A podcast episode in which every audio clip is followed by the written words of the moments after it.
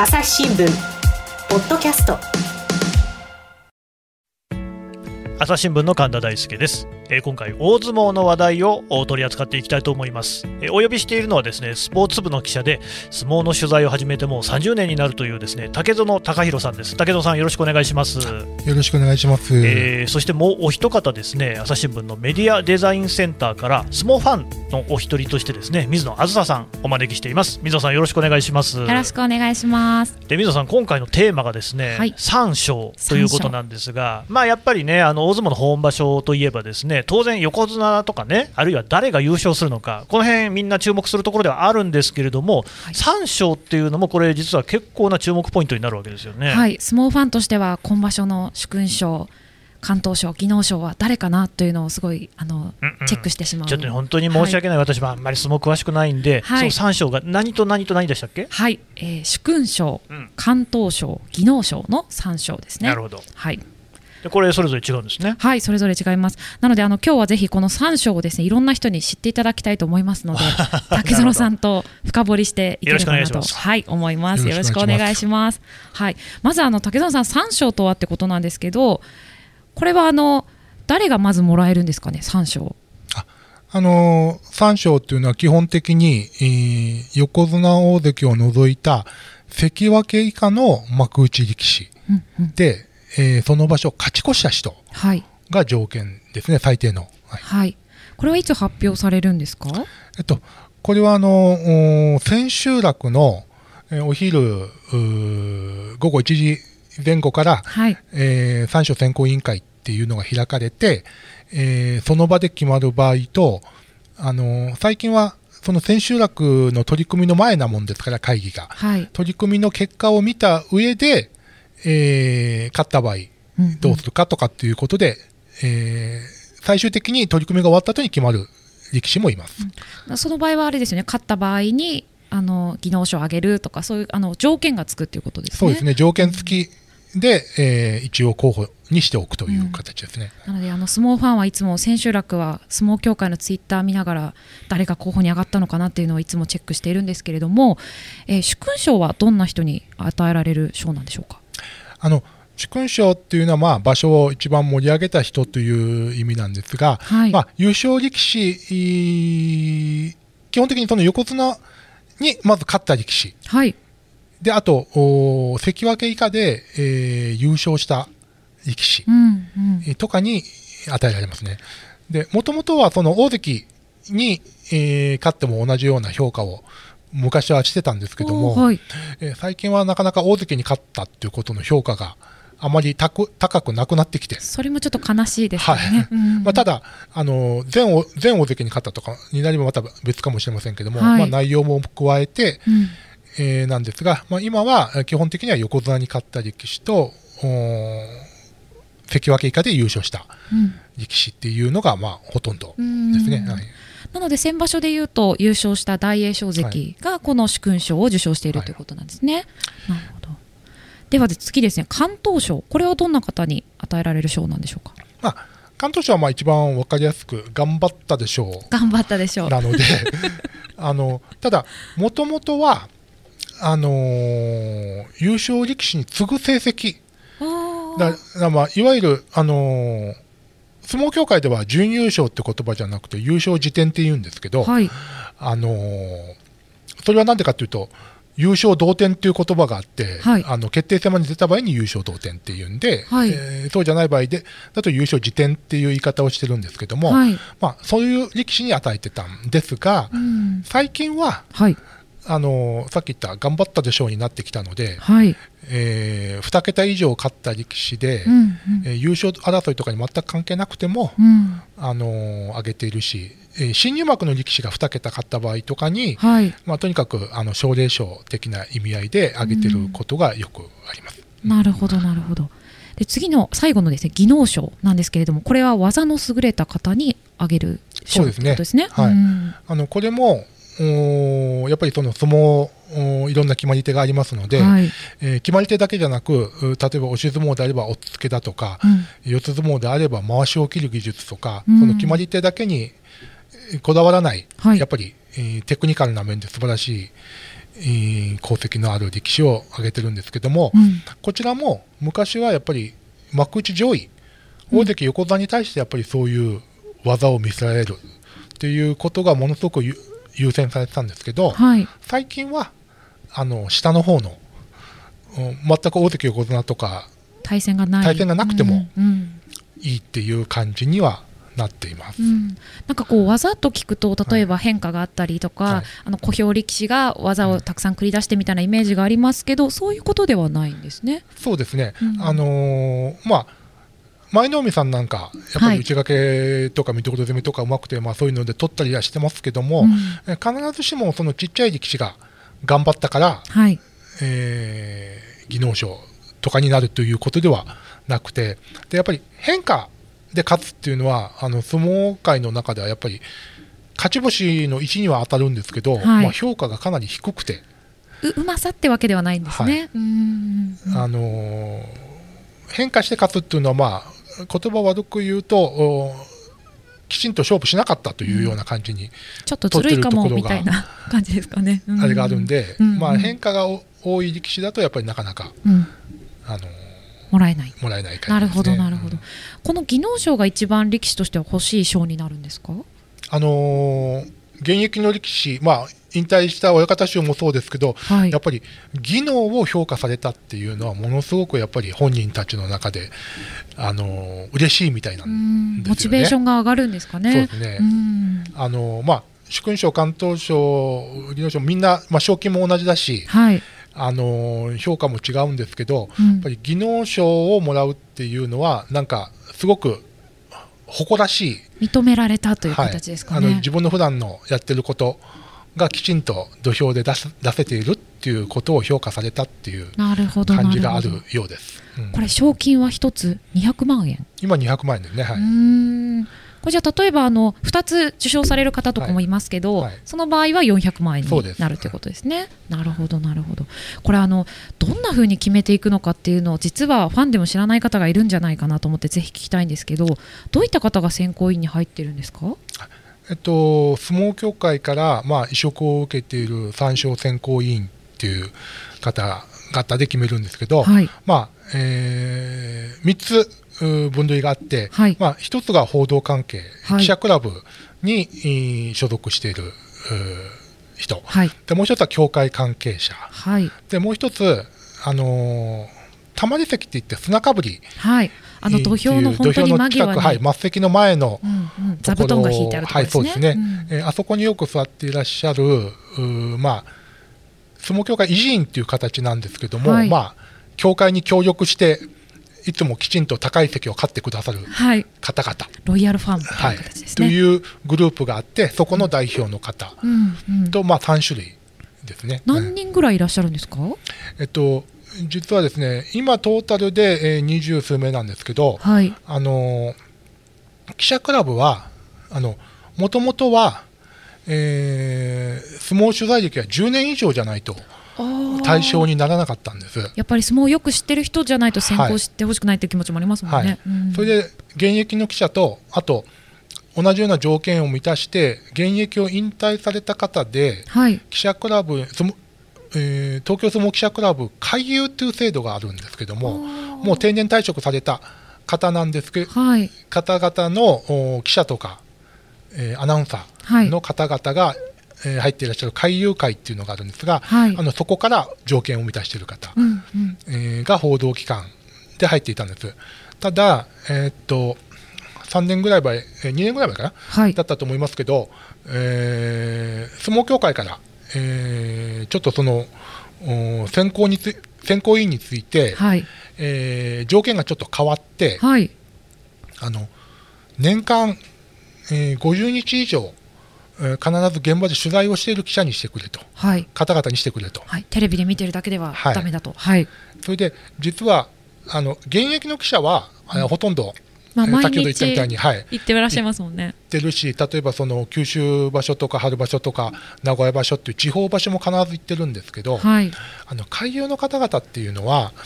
あの基本的に会社から出張費とかが出るわけではないので、そうですよね、東京の場所はほとんどあいらっしゃったりするんですけど、はい、地方の場所の時には、うんえー、じゅうごにちかんいらっしゃる方はほとんどいらっしゃらなくて、うん、まああの千秋楽にさっき言ったみたいに三賞選考委員会があるんで、あのその時に合わせてその前の日ぐらいからいらっしゃるとか、はいうん、後半いつかかんだけ来るとか、うんうん、なんかそんな感じになってたんですけど、うん、あのまあいち場所じゅうごにちかんなんで、ねうん、ろく場所できゅうじゅうにちなんですけど、ごじゅうにちってすると半分以上だ、つまりだから東京の場所だけでは足りない、足りない、うん、地方場所も必ず、うん、取材してほしい、取材しなければいけないっていう形になったので、うん、結果的にこの海友会の方々は、うんえー、辞退をされて、なるほど、今はいらっしゃらないんですね。でそれとあと記者クラブもあの僕らが新人で入った頃なんかはやっぱりもう相撲をにじゅうねんさんじゅうねん取材してるっていう人たちはいっぱいいたんですけど、はい、あのー、今は記者の担当替えの周期がすごく早くて、うちの会社もそうですけどね、はい、早いですよね、はいうん、そうなんでそのじゅうねんという条件を満たせる記者が少なくなってきて、うん、えただそうするとあのその条件を満たしている人たちだけになるともう偏ってくるっていうふうに相撲協会から言われて、うん、できるだけ、えー、もう各社平等に、うんえー、例えば一つの社からあのじゅうねん以上取材している記者がさんにんいる社はさんにんいたりしたんです、うんうんうん、でもそうじゃなくてみんな各社平等にしてくれ、してくれないかっていうお願いがあったもんですから、はい、そのじゅうねんというのを撤廃してやってるんですけど、はいうんえー、ただそうすると今度はえー、たまたま担当がひとりとかふたりとかしかいない社は、そうですよね、取材始めたばっかりですみたいな、はい、今変わりま去年変わりましたとか、はい、今年変わりますとかっていうと、うんえー、それで評価できるのかっていう話にもなり、うんえー、辞退される社もあり、あ、うんうんえー、結果的に、えー、今はにじゅうちょっと切るぐらいの社が、うん、から報道機関が入ってます、うん、であと次はあの相撲協会なんですけど、はい、相撲協会ももともとは審判部が必ず出てたんです、はい、審判部といってあの土俵下でよにん座ってらっしゃる、いつも、はいはい、あの物言いをつけたりする方々なんですけど、はい、まあ、番付編成も行っているし、はい、あのー、毎日の対戦相手を決めるのもこの人たちなので、はい、まあ、ほとんど相撲協会の勝負に一番関わる部分を担っている方々、はい、で以前はえー、審判部長と副部長でさんにんだったんですけど、はい、えー、最近、えー、副部長がさんにん制になったんで、はい、増えましたね、よにんになり、はい、でさらにそのにねんまえに協会からその報道関係の委員を変えてくれって言ってきたときに、はい、ひとり執行部から理事から入る形になり、はい、で去年からは副理事もひとり入る形に、はい、なんか増えてきたなり、はい、で今ろくにんろくにん、なるほどなるほど、うんうんうん、であとたまり会は、はい、あのこの偉人の方ですね、偉人の方はその偉人の方はその東京と、はい、東京三場所と大阪、大阪、えー、名古屋、えー、九州の、はい、それぞれから、えー、さんにんずつ、はい、うーんいらっしゃって、その場所ごとに参加すると、うんうんうん、ただコロナ に, になってから、はい、まあ、うん、具体的に言うと去年の春場所以降は、はい、えー、ちょっとこの偉人の方々は、はい、えー、最初選考委員会は欠席、あ、なるほど、まあ、密にならないようにということなんですかね、はい、もあり、うん、えー、報道関係と協会だけでやっている。なるほど。ちなみに竹園さんが選考委員なんですよね。あ、あの朝日新聞ではあの、はい、僕がえー、一番古いもんですから、はい、選考委員をやらせていただいております。なるほど。朝日新聞ポッドキャスト、朝日新聞の質問ドラえもん。我が家の朝は質問から始まる。電線にスズメやカラスが止まっても感電しないのはなぜ？身の回りのことから広い世界のことまで、いろんな質問が毎朝新聞の一面に載って君のもとへやってくる。ママ、なんで？なんでだろうね。さあ、めくって探して答えを発見。あった！スズメより電線の方が電気を通しやすいからか。毎朝のワクワクが未来を開く。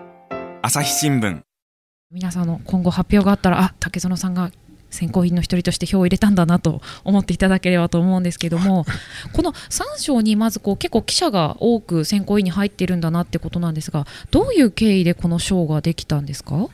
あのー、戦後ですね、えー、大相撲、それまで、えー、プロ野球と相撲と両方戦前からあったんですけども、ちょうどプロ野球が再開され、はい、えー、大相撲でいうと双葉山が引退し、はい、えー、ちょっと相撲人気が落ち始めたんですね。でそれで、えー、なんとかその人気復興策として何か手がないかということで、はい、うんうん、相撲協会は、はい、まずあの優勝制度を、はい、あの決定戦制度っていうのを導入したんです。あ、はい、あのそれまでは、はい、えー、番付で当たらない力士がいると、はい、あのー、で同じ星だと番付が上の方の力士が優勝になってたんですよ。そうなんですか。優勝決定戦せずに、はい、決定戦せずに、だから例えばじゅうよん勝いっ敗の力士がふたりいても、はい、ひとりが大関でひとりが前頭だと、はい、大関が優勝になってたんです。おー。でも、えー、それは、えー、みんなの関心が、はい、えー、ちょっとあれなんじゃないかということで、うん、優あのー、同じ星になった場合には、はい、決定戦をするということをその戦後決めたんです。戦後からなんだ。決めたんです。はい。うん。でそれが一つ。はい。でもう一つはそれまであのー、仕切りがななふんだったんです。結構長いですね。ななふん。で昔は江戸時代とかは本当に仕切り時間がなくて、はい。あの相撲って今でもそうなんですけど、唯一行司さんは時間いっぱいですよっていうことは言うんだけど、はい。で止めるときは止めるんだけど。うん、スターターではないので、始めるのは競技者同士で始めるんです。あのふたりの呼吸が呼吸があった時に立つと、うんうん、ふたりが同時に立ったらもうスタートってことですね。です、うん、最初はでも時間もなかったので、はい、まあ、えー、落語なんかだと昔の話だと、うん、あのー落えー、お話の中で江戸から大阪まで行って戻ってきたらまだにやめてたとかっていうような話が落語であったりするんです。はい、はい、あのでもまあそれでは運営がうまくいかないので時間をどんどん決めてきたんですけども、戦前はななふんだったんです、はい、でもやっぱそれは長いと、うん、うん、でそれをごふんにして今よんぷんなんですけど幕内。なるほど、えー、だからお相撲を初めて見た方とかはあの取り組みの間にあの塩を巻いたり、はい、こうぐるぐるなんかこう回ってるように見えるのあれな何なのって言ってたけど、これが仕切りですよね。そうですね、はい、あのー、まあ、えー勝負が始まるまでの気持ちを高めるという作業の一つではあるんですけども、あのその時に要するにそのふたつだけふたつ以外に何か手はないかっていうのを相撲協会からそう記者クラブの方にも相談があり、それでその時あの表彰制度っていうのが相撲協会は優勝者への表彰しかなかったので、本場所優勝はしなかったけど頑張った人たちに何か、えー、賞金を出し、はい、表彰したらどうかっていうようなことを記者クラブが提案し、これ記者クラブが提案したんですね。そうです、うん、それで相撲協会がじゃあやってみようということになったので、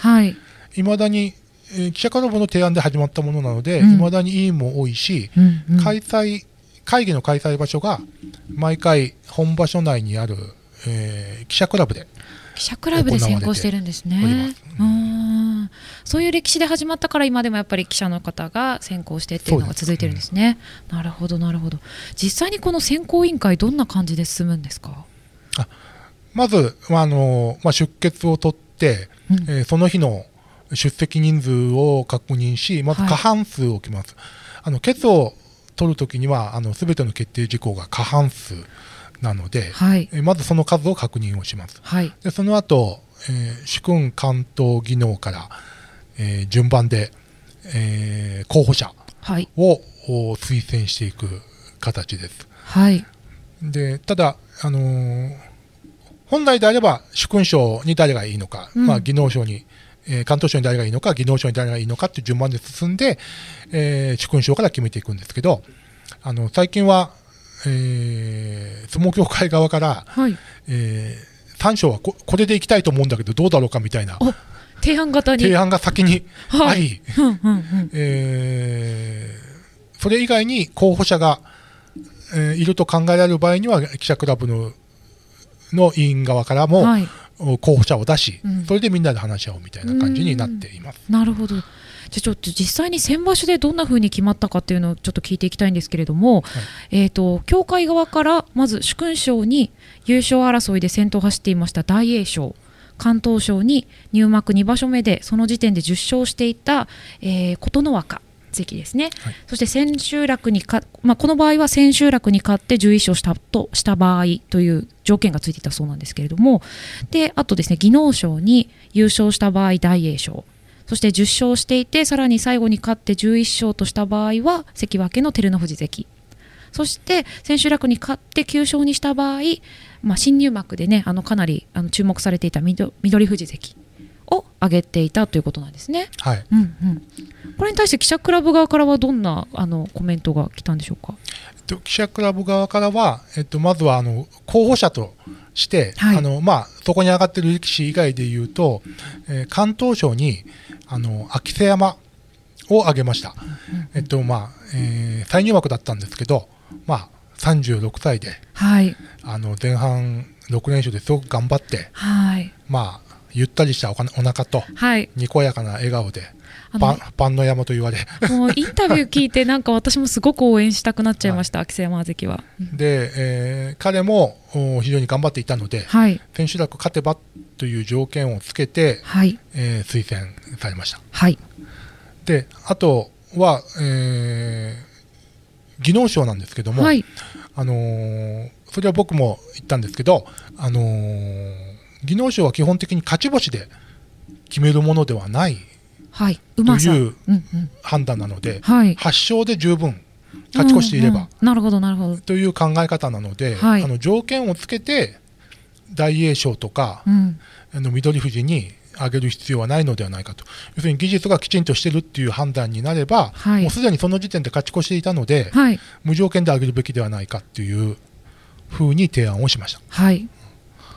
なるほど。でこれは実際にどんなふうに決まっていくかというと、やっぱり過半数を取っていったということなんですね、あの、あの投票というか、はいはい、でまあ、結局ですね、えーとえー、無条件受賞はあのさんにんしか賛同が得られなかったということなんですね、はい、うんうんうん、で見送りになって、はい、えー、勝って勝ち星を増やしたら技能賞、はい、という形だったんですけど、うん、まあ、それは僕は賞の性格上、うん、あの全く必要ない、うん、えー、判断ではないかなと、うん、要するに技能が優れているか優れていないかが条件であって、うんうんうん、あの星数で判断するのは敢闘賞ではないかというふうに僕は、えー、今までの経験で思っているので。なるほどなるほどということだったんですね。なるほど。で結果、えっと、大栄翔の殊勲賞は満票、はい、えー、優勝の場合の技能票も満票で、えー、っと敢闘賞の琴ノ若はじゅうろくひょう、秋瀬山はにじゅっぴょうで、技能賞は照ノ富士がじゅうごひょう、緑富士は、えー、と無条件はきゅうひょうで届かず条件付きがにじゅっぴょうってことだったんですね、はい、なるほど。でこれ勝負の結果なんですけれども、まあ、先場所は大栄翔が優勝しまして殊勲技能の両賞を獲得、これ賞金すごいですね、優勝賞金がせんまんえんと合わせて殊勲技能のにひゃくまんえんずつでせんよんひゃくまんえん、そうですね、うんうん、一場所ですごいですねこれね、うん、で敢闘賞候補のふたりがともに敗れてしまいまして、これ本当に残念でしたねうん、取らせてあげたかった取らせてあげたかったですね特にあの私秋瀬山関の取り組みなんかは本当に手に汗握る思いでしたけど、ね、はい、やっぱりあの最近相撲界でもその平均年齢が高くなってきていることはあるんですが、はい、そのベテランの頑張りっていうのがあのものすごくファンに、えー、の胸を打つ、はい、えー、ことが多いので、まあ、特に秋瀬山はあのー、その風貌もそうですし、はい、あのー、誠実なインタビューの受け答えなんかで報道陣にも人気があるので、そうなんですね、あのー、みんな応援してたんですけど、はい、残念でした。あ、残念でしたねあの竹野さん、神田からもちょっと一つ聞いていいですか、はい、これあの、まあ、選考の委員会が行われているのは、はい、千秋楽の日のごごいちじまえぐらいからやってるということですよね、はいはい、だからこの選考にどういう力士が上がってるかっていうのは力士本人は知ってるんですか。いや知らないです、ね、全く知らない、はい、じゃあその日のだから今の条件付きっていうのは、まあ、そこで勝った場合には上げますよっていうようなことですよね、はいはい、それはじゃあ知らずに相撲は取ってるこれ力士の方にもよるんですよね。場合もあるし、伝わることもあの付け人さんが言ったりとか、あの相撲協会関係者の方が、まあ、結構早くに、うん、まあ、例えば、まあ、一番分かりやすいのは エヌエイチケー で放送されますからね。そうですね。そうかそうか、はい、じゃあそういうところでそのまたその力が入ったりすることもある。はい。ああ、なるほど。秋瀬山関は知ってたんですかね。うん、いやちょっとその辺は分かんないけど、ね、ただ今は今は基本的には記者とかは支度部屋に入れなくて、はい、あのコロ、コロナの状況なので、あ、そうか、あのー、関係者と接触できない形になっているので、えー、記者たちから伝わるかどうか分かんないですけど、あの、まあ、公式に決まったことなので、うん、別に、えー、必ず隠してないといけないっていうことでもないので、うん、じゃあ千秋楽っていうのはそのあたりに注目すると、要はもう優勝はすでに決まってるって場合もありますけれども、はいはいね、うん、さん勝に関してはもう千秋楽にしか決まらないわけですよね。そうです、はい、あ、手に汗握ってそこ見られるような工夫にもなってるんですね。そうですね。で、あと、うーん、成績だけでは決まらないところがあり、あと選考委員の好みとか、まあ、先ほどあの水野さんが言われた、例えば変化をして、例えば勝ったときに、はい、うんうん、例えばに桁勝ったときに、じゅういっ勝したときに、立ち合いの変化がごばんあったとかしたときに、それを敢闘賞としてあげるかどうかみたいなことも条件にきますし、えー、技術も、この技術をどれぐらい評価するかっていうのは個人によって分かれたりする場合があるので、うんうん、単なる星の数だけじゃなくて、本当にそのすべてのですね、土俵の上で起きていることをちゃんと見てないとなかなか分からないところがある。そうですね。だから逆に言うと、あのー、強く意見を言われたときに、うん、反論できなくてそのまま、えー、忖度してしまうような若い委員の方もちょっといらっしゃるようには感じます。水野さんはどうですか、なんか選考に関して気になることとかありますか。いや、そうですね、なんか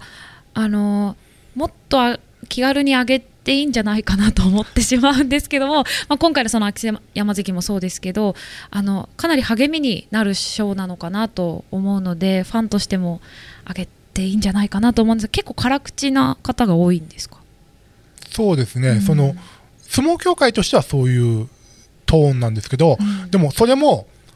さっき言ったみたいにその関係者によって変わって、はい、審判部長、副部長っていうのもあのにねんにいっかい職務変更があって、はい、あのまあ、継続する場合もあるし変わる場合もあるんですけど、あのその人たちの好みとか、うん、やっぱり奨励賞的に上げたいって思ってる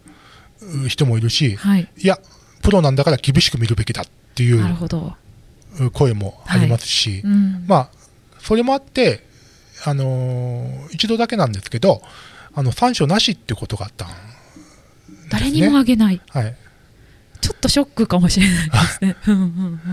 これにせんじゅうはちねんってことですね、はい、うんうん、これなんで誰にもあげないってことになったんですか。あのその場所って、はい、えーまあえー、さん, えー、さん役以上が、えー、全員解禁してじゅうごにちかん取り切って、はい、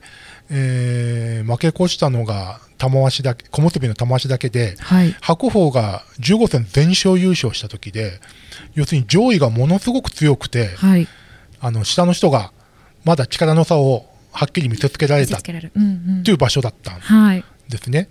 でそれで、えー、審判部としてはそのもっと挑戦者として向かっていく、うん、うー力士たちにもっとその覇気を持って、はい、向かっていってもらいたいということのために、はい、あえてあげないというふうな感じだったんですけど、うん、はい、まあ、当時僕も委員だったので、はい、僕は、えっと、その場でその、まあ、先ほど水野さんも言われましたけど、やっぱりさん勝って奨励賞的な意味合いもすごくあるので、はい、やっぱりあのもらうと励みになるし、うん、あのー、これまでもいろんな賞に該当しない力士がいるっていう場所はたくさんあったんですけど、はい、さん賞一つも該当する力士がいないっ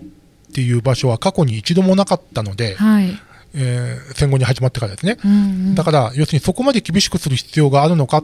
もっと、あのー、若い力士とか、うん、あの下の方で頑張ったり、優勝にかん今までも優勝に関係なくても下の方で頑張った力士に賞をあげているので、うん、その人たちにあげた方がいいんじゃないかっていう意見を言ったんですけど、はい、えー、多数決で負けました。あ結構じゃあ厳しいですね、はい、皆さん目線がなるほど。いやーちょっと寂こういうの聞いちゃうと寂しいですけどね。はいなるほどなるほど。まあそれぞれ考え方があってはい、えーうん、まあでもねこういうこう三賞なんていうところにも改めてね、うん、注目して見てもらえるとまた一つこのね相撲の面白さっていうのが深まるかもしれないですよね、はいえー、今回の話ちょっとね参考にしてもらえばと思います。どうもありがとうございました。ありがとうございました。朝日新聞ポッドキャスト。はいというわけで相撲の三賞につきまして竹園隆弘記者のお話を聞いてきました。水野さん、はい、あの相撲のねあの良さって僕一つにはやっぱり短さだと思っていて、はい、であの私出身名古屋なんですよ。で名古屋場所がありまして愛知県体育館に行ったこともあるんですが、はい、僕ん家の近くにね夏に夏なのかなだ名古屋場所の近くになるとあの井筒部屋がやってくるんですよ、はいはい、えーとねまあ、やっぱりその僕があの子供だった頃のスターというかあの力士といえばやっぱ逆鉾関そして寺尾関、まあ、兄弟なんですけどね。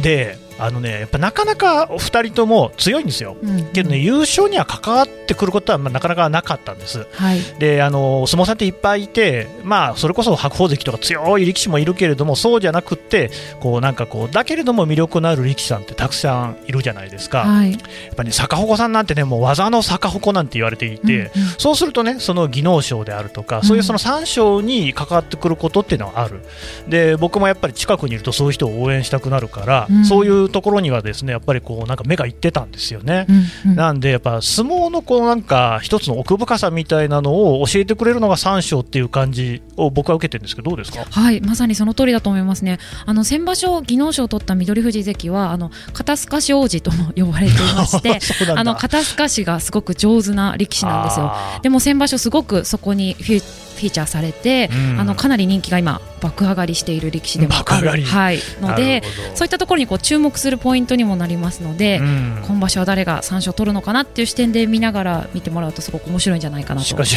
全然知らない話ばっかりで驚いちゃいましたけどね、はいうん、なんかあの相撲の見方が一歩深まりそうですごい面白かったです。今日はどうもありがとうございました。ありがとうございました。朝日新聞ポッドキャスト朝日新聞の神田大輔がお送りしました。それではまたお会いしましょう。この番組へのご意見ご感想をメールで募集しています。 ポッドキャスト アット アサヒ ドット コム